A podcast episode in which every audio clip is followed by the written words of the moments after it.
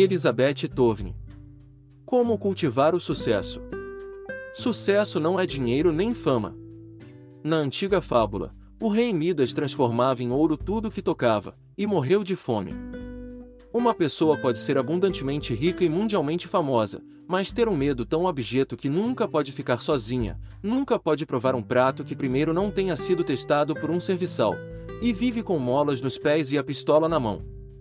Se seu melhor amigo do outro lado da mesa fizer um movimento rápido, essa pessoa pode ter dinheiro e poder, mas sucesso, não. Sucesso é liberdade de comando, juntamente com a consciência limpa e o coração amoroso. Jesus de Nazaré foi um sucesso, embora a maioria das pessoas imagine que ele era pobre. Mas não era. Ele usava vestes sem costura e linho fino e se regalava esplendidamente em muitas casas elegantes, onde tinha mais liberdade para comandar que seus próprios donos. Nada foi bom demais para ele. Possuir todas aquelas casas seria um fardo que Jesus era sensato demais para assumir. Liberdade de comando não deve ser sobrecarga, para que não deixe de ser liberdade e se torne o trabalho penoso de cuidar das coisas. Um homem bem-sucedido não é necessariamente rico, mas é um homem que pode comandar tudo o que deseja. Dinheiro não é sucesso, mas o sucesso inclui o poder de comandar o dinheiro. Sucesso inclui liberdade para comandar dinheiro suficiente para satisfazer todas as nossas aspirações de melhorar nossas próprias condições e as daqueles que dependem de nós. Isso não quer dizer que o sucesso inclui dinheiro suficiente para nos permitir ofuscar nosso vizinho. Nenhuma pessoa com esse objetivo na vida será bem-sucedido para sempre, ou nunca será. Não ofuscar e sim brilhar sobre nossos vizinhos, essa é a nossa missão. Sucesso germina, floresce e cresce. Cresce primeiro no subsolo, no devido tempo, aparece e continua se desenvolvendo. É tão fácil cultivar sucesso quanto plantar batatas. É até mais fácil, pois o sucesso vai crescer mais que as batatas, vai crescer até onde elas não vão. Não há um lugar na terra, nem no céu, nem no inferno, que não sirva para que o sucesso germine. Nenhum. O sucesso pode crescer demais e precisar ser transplantado, mas vai brotar em qualquer lugar e em qualquer momento. A batata deve ser plantada em determinado momento. O tempo de plantar e cultivar o sucesso é agora. Você planta batatas e sabe que elas vão crescer. Você sai e faz outra coisa enquanto elas germinam e brotam. Não pode vê-las crescer, mas sabe que estão crescendo, e enquanto você está trabalhando com outras coisas, sente um brilho caloroso em seu coração pela colheita que está vindo naquela plantação de batatas. Você ama essa plantação. Você plantou o melhor que pôde, com as melhores sementes, e tem orgulho dela, mesmo antes de surgir a primeira folhinha verde. Quando ela aparece, seu amor aumenta. Você limpa cada pedacinho com cuidado e elimina bem os insetos. No devido tempo, você colhe as batatas e vende na feira. E, por fim, recebe mais dinheiro de suas batatas do que os outros ganham com elas. Então, você imagina que não teve sucesso enquanto não conseguiu dinheiro com essas batatas? Pois está muito enganado. Você plantou sucesso em cada cantinho abençoado de terreno. Você amou e emitiu luz sobre a plantação, arrancou as ervas daninhas, tirou os insetos e festejou o sucesso durante todo o verão. Você viveu o sucesso durante todo o verão. Talvez você diga: Ah, é uma imagem muito bonita, mas minha plantação de batatas foi um fracasso. Então você plantou. Fracasso com suas batatas.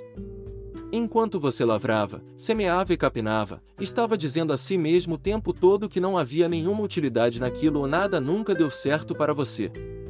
Parecia ser uma plantação para trabalhar feito escravo e se preocupar, e nunca receber nada como recompensa. Aí você vê um indivíduo bem-sucedido e pensa, ele pode descansar e ter uma colheita, e contratar gente para fazer o trabalho enquanto fica por aí mandando. Ao mesmo tempo, tudo conspira contra você.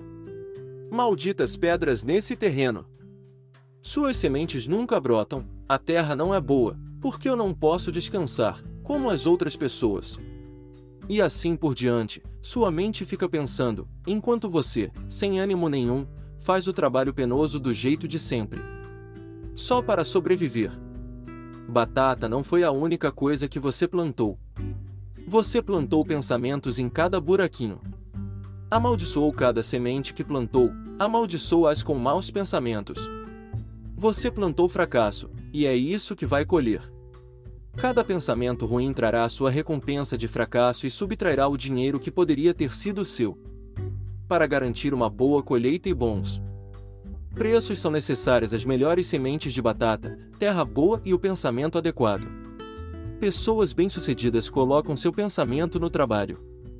As fracassadas voltam seus pensamentos para longe dele, como se virassem a mangueira para a rua quando deveriam regar a plantação, deixando as plantinhas secas e ofegantes. Você deve amar seu trabalho e pensar nele se quiser ser bem-sucedido e fazer que vale a pena. Bem-aventurado o homem que encontrou sua obra. Se você estiver trabalhando com o que não gosta, não vai ter sucesso, e nada poderá ajudá-lo. Alinhe-se com um trabalho que você ame, algo pelo qual possa se expressar. Se acha que deve permanecer onde está, então ponha seu interesse, seu amor, a si mesmo em seu trabalho. Um toque de si mesmo vai fazer o negócio andar para frente. Um jovem se abasteceu de carvão, abriu uma loja, anunciou em um jornal local e se sentou à espera de clientes, que não apareceram. Certa noite, quando ele foi para casa jantar, sua esposa comentou que estava com dor de cabeça e que havia piorado pelo barulho da descarga de carvão na casa ao lado. O jovem foi até o escritório do jornal e acrescentou uma linha em seu anúncio: Carvão entregue sem barulho. Ele entregava seu carvão em sacos. Sim, entregava. Um toque de si mesmo fez com que ele não ficasse mais sem clientes. O sucesso das pessoas é medido, no lado invisível, pela quantidade de amor com que alimentam seu trabalho, e no lado visível, pelo dinheiro. Não digo que a quantidade de dinheiro que as pessoas conseguem fazer por meios justos ou sujos, seus próprios ou de seus pais, é a medida de seu sucesso. De jeito nenhum.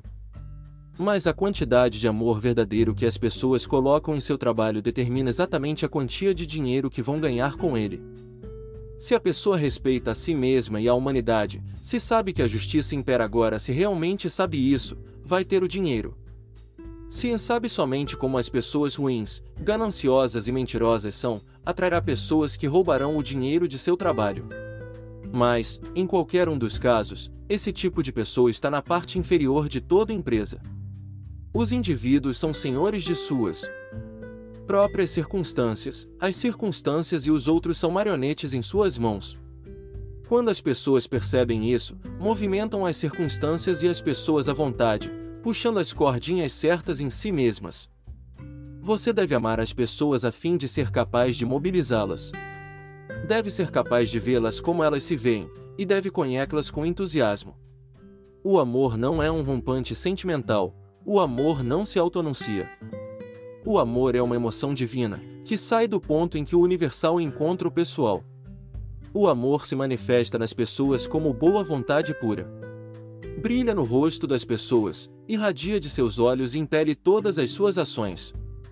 Pessoas bem-sucedidas são pessoas de boa vontade pura. Lembre que o sucesso é a liberdade de comando, junto com uma consciência limpa e um coração amoroso. Sua consciência é limpa na proporção de sua boa vontade. Boa vontade é o poder que impulsiona um coração amoroso. Só esse coração tem liberdade para acomodar a proporção do sucesso da pessoa que o possui, deixando fluir a boa vontade em relação a cada ser, coisa ou circunstância com que entra em contato, nessa proporção, ela será capaz de influenciar pessoas, coisas e circunstâncias segundo sua vontade, sua boa vontade, que é para todos. A arte de ser bem-sucedido é a arte de concentrar boa vontade e usá-la para fins definidos. Aquele que duvida e ainda assim faz, mas de má vontade, não de boa vontade, está condenado em sua própria alma. E não só isso, ele vai colher o que semeou, má vontade. A boa vontade deve chegar a toda a humanidade, coletiva e individualmente. Um único rancor é um verme na raiz de seu sucesso. Emanando boa vontade positiva, definida e pessoal, um rancor não encontra espaço para crescer e corroer seu coração e seu sucesso. Mas seu rancor tem o poder de destruir seu sucesso, seu rancor por uma pessoa, um lugar, um trabalho ou destino. Borrife sua alma todo dia, toda hora, com boa vontade, e borrife também o próximo. Os fundamentos do sucesso são os seguintes: boa vontade para com todos. Isso inclui justiça, honestidade, consciência limpa e coração amoroso. Um objetivo, uma meta a ser atingida. Perseverança interminável. Concentração de pensamento e esforço nos detalhes para alcançar o todo. Os objetivos das pessoas na vida são reflexos de suas opiniões sobre si mesmas. Indivíduos que não pensam coisas boas sobre si mesmos não têm objetivos. Eles se sentem apenas como galhos caídos e impotentes, carregados no seio da vida. Acorde, exalte a si próprio e defina sua meta tão alta quanto puder ousar. E, então, quando achar que pode encarar sua meta com a sensação de que está indo realizá-la, parabenize-se, do alto de sua alma, e eleve ainda mais a meta. Veja o que alguém conhecido como Buston disse sobre o terceiro fundamento do sucesso: quanto mais eu vivo, mais tenho certeza. De que a grande diferença entre os homens, entre os fracos e os poderosos, os grandes e os insignificantes, é energia, determinação invencível, um propósito fixado e, então, vencer ou morrer. Essa qualidade vai fazer tudo o que possa ser feito neste mundo, e, sem ela, nenhum talento, nenhuma circunstância, nenhuma oportunidade fará de uma criatura de duas pernas um homem. E ela Wheeler Wilcox disse: Não existe oportunidade, nem destino, nem ensina, que possa contornar, impedir ou controlar a firme resolução de uma alma determinada. Outro disse: Tudo é possível àquele que crê. E eu digo: entre nessa para ganhar e cumpra o combinado. Concentre seu pensamento nos detalhes de como chegar lá. Você não pode se dar o luxo de desperdiçar pensamentos com resmungos e ressentimentos contra pessoas, circunstâncias ou destino. Você pode achar que tem cérebro suficiente para dividir entre seu trabalho e esses fracassos mesquinhos e ressentimentos, mas não tem. Cada pensamento ocioso subtrai uma quantidade definida de seu sucesso e de seu dinheiro. Coloque seu pensamento no trabalho. Isso não significa que você nunca vai pensar em nada além do trabalho, mas significa que nunca vai separar o pensamento da boa vontade. Tudo que puder pensar com boa vontade vai ajudá-lo em sua autoexpressão, vai aumentar seu poder. Concentre-se nos detalhes de como chegar lá. Uma vez, eu estava perdida, acima da linha de neve, em uma grande montanha, e tive que refazer meus passos, subir de novo até o ponto onde havia entrado na trilha errada. Eu estava tão ansiosa para chegar a esse ponto que parecia que minha alma havia saído e pulado em direção a esse lugar, deixando-me tão completamente paralisada que, na verdade, eu era incapaz de dar um passo. Quando me recolhi e coloquei meu pensamento na escalada, cobri a distância com facilidade e rapidez. Quando o pensamento corre à frente, assim, à vontade, a verdadeira força matriz do corpo sai, deixando-o incapaz de realizar o que se espera dele. Quando estiver fazendo algo, coloque seu pensamento nisso. A vontade segue o pensamento, portanto, você trabalhará com facilidade e eficácia. Quando estiver relaxado e descansando, pode, sem prejuízo, deixar o pensamento voar. Tudo quanto te vier à mão para fazer, faze-o conforme as tuas forças. Eclesiastes 9:10, isto é, inteiro, com pensamento e vontade, bem como com as mãos. Trabalho realizado dessa forma rejuvenesce o corpo, ao passo que uma mente dispersa o desintegra. Você é uma unidade uno. Trabalhe como uno. O medo é apenas uma sombra. Nenhuma quantidade de medo vai atrapalhar seu sucesso se você mantiver os olhos na meta que definiu, e se mantiver mentalmente aderido a ela, com ou sem medo. Quando estou andando de bicicleta, vejo pedras das quais devo desviar, se eu olhar para uma e pensar, estou com medo, acho que vou cair, cairei sempre. Mas talvez eu tenha mais medo, pode ser uma pedra maior, porém se eu disser a mim mesma vou desviar dela, invariavelmente desviarei. É a palavra, a instrução mental que determina se eu vou desviar ou bater naquelas pedras. Já comprovei, por meio de centenas de observações cuidadosas, que o medo não tem absolutamente nada a ver. Com isso, eu posso ter um medo doentio de alguma coisa, posso não conseguir tirar os olhos do obstáculo, mas se eu afirmar resolutamente vou desviar, desviarei sempre. Nosso corpo é apenas um feixe de declarações mentais que o tempo todo está sendo revisado e aumentado por mais declarações. São essas declarações mentais que incitam o movimento. Cada pensamento envia vibrações claras para as pontas dos nervos e dali para as auras pessoal e universal. Cada pensamento incita atividade muscular correspondente. Ler a mente é, na verdade, ler os músculos, o medo, literalmente, não tem poder sobre seu corpo, a menos que você diga a si mesmo que ele tem. Negue que o medo tem poder. Faça declarações mentais persistentes daquilo que deseja, faça isso encarando o medo, até que ele enfie o rabo entre as pernas e desapareça.